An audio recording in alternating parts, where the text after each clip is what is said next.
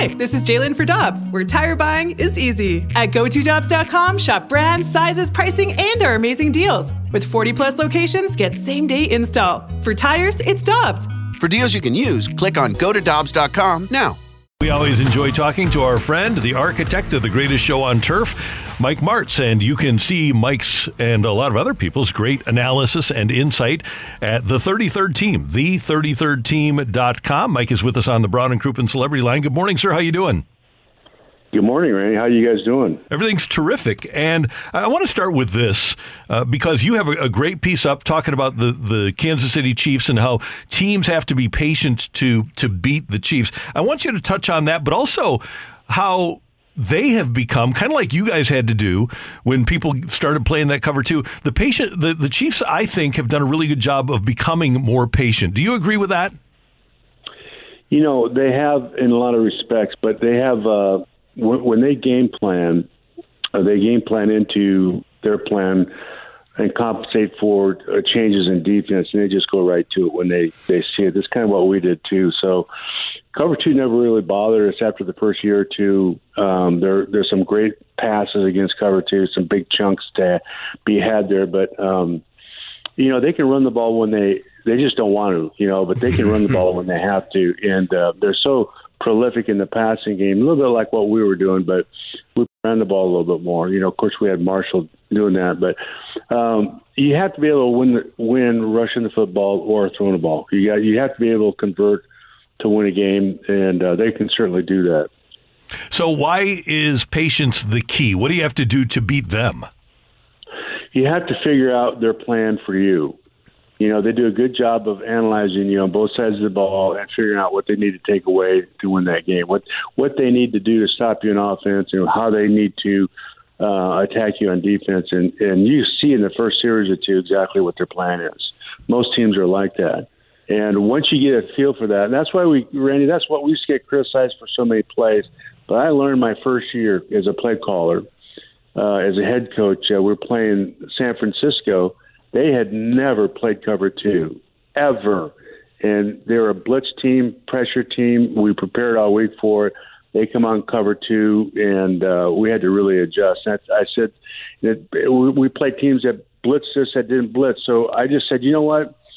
We're going to prepare for anything, and that's how we prepared in practice. And and uh, we uh, we could get to that if we had to, and it saved us at times. And I think they do that on offense and I think they do a good job of that defensively. He's you know he's Spags is hard because you don't know what you can get out of him. He the best thing that he does he isolates your weakest pass blocker and he goes to work on you. You know, and uh, I think that's really important. The really good defenses do that. You know, with with uh, games or they try to confuse you a little bit. If you're a little weak at guard, you know they'll work him over the tackle, etc. And they do a good job of protecting the quarterback. They don't just play with open edges all the time like so many teams do. To leave a tight end in there to chip him on its way out or a back, and you know they're multiple. You know they do a good job of that. Once you figure out their plan on defense, they'll show it to you in the first two like I said, the first two series, then you kind of know what you're going to get the rest of the game, and you, you can adjust to it. Hey, Coach, I, you spoke about the adjustments and all of the things that, that coaches have to do uh, during games and the weeks leading up to it. I want to know what your thoughts are on the hire of Jeff Saturday, knowing that he came from the outside in uh, and all of those men that were in that building doing those works that you speak of. What are your thoughts on him being hired and, and how that made those other coaches feel? Well, fair has nothing to do with anything in the NFL uh, from from a coaching standpoint. Once you get into the coaching round, nothing makes sense. It, it, coaches, you used to advance based on how well you did as a coach, how respected you were in, in your in your body of work. That went out the door about 20 years ago. Um, it just it's it's it, it bothers me. Um, I think what they did because he's been in the league for so long and they did such a great job. His personality, I, I believe, and I don't know Jeff but just from the outside in, it looked like they're hiring leadership. That's what they wanted, strong leadership. And uh, and from that from that standpoint, um, I, I get that. I understand that.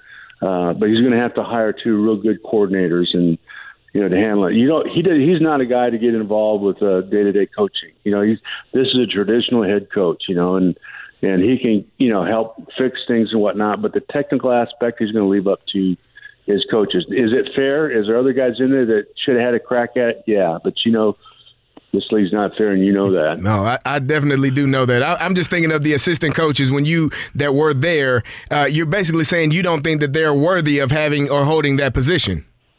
Oh no, I didn't say that. No, no, no, no, no, not you, not you. I'm saying Jim Irsay is saying that, not not you saying that. I feel like Jim Irsay would be saying that based on him hiring uh, someone outside of the organization as opposed to guys that have, you know, been head coaches in this league in the past.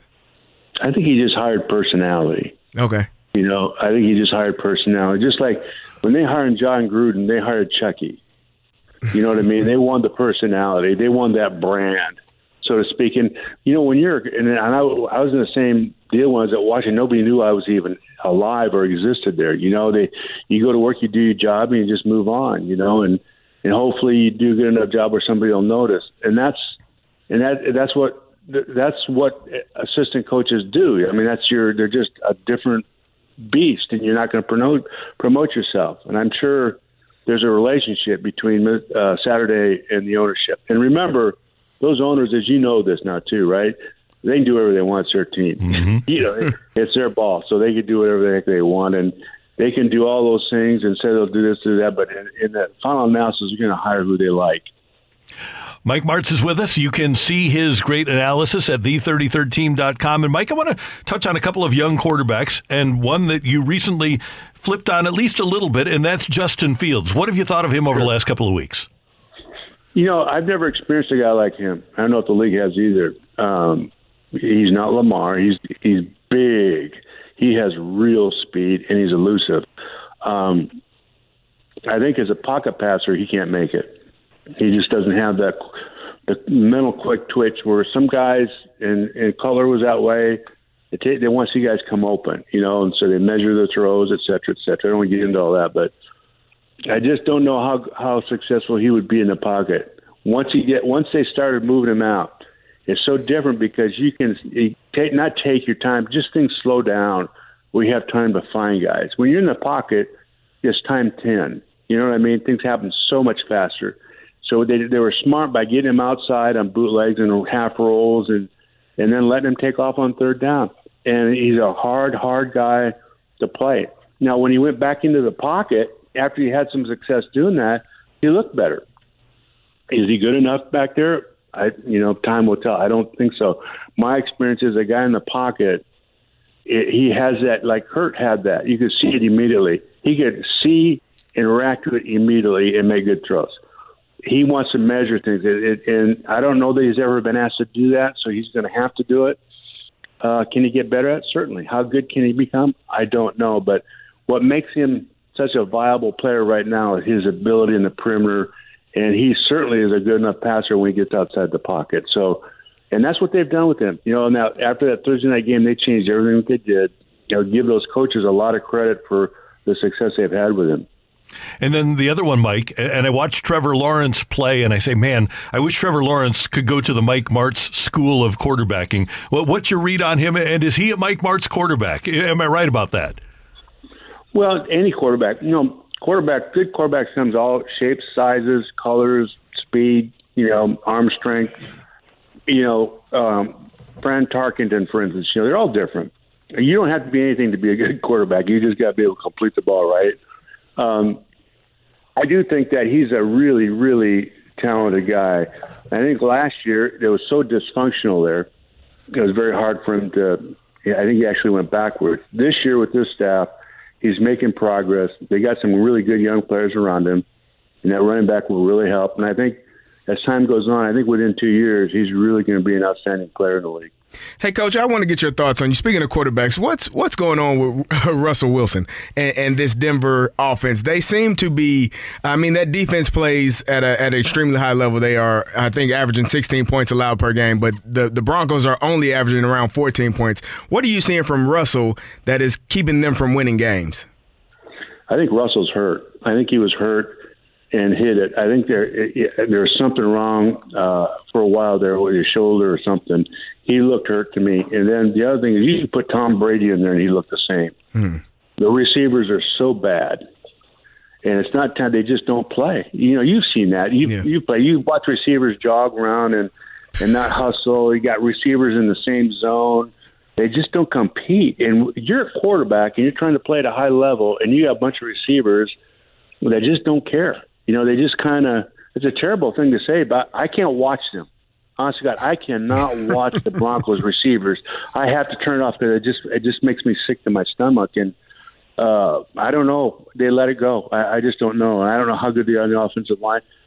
I would not judge Russell Wilson at all uh, on on what's happening. I, I would. I think he's really a good player. I think he's a victim of some things there that.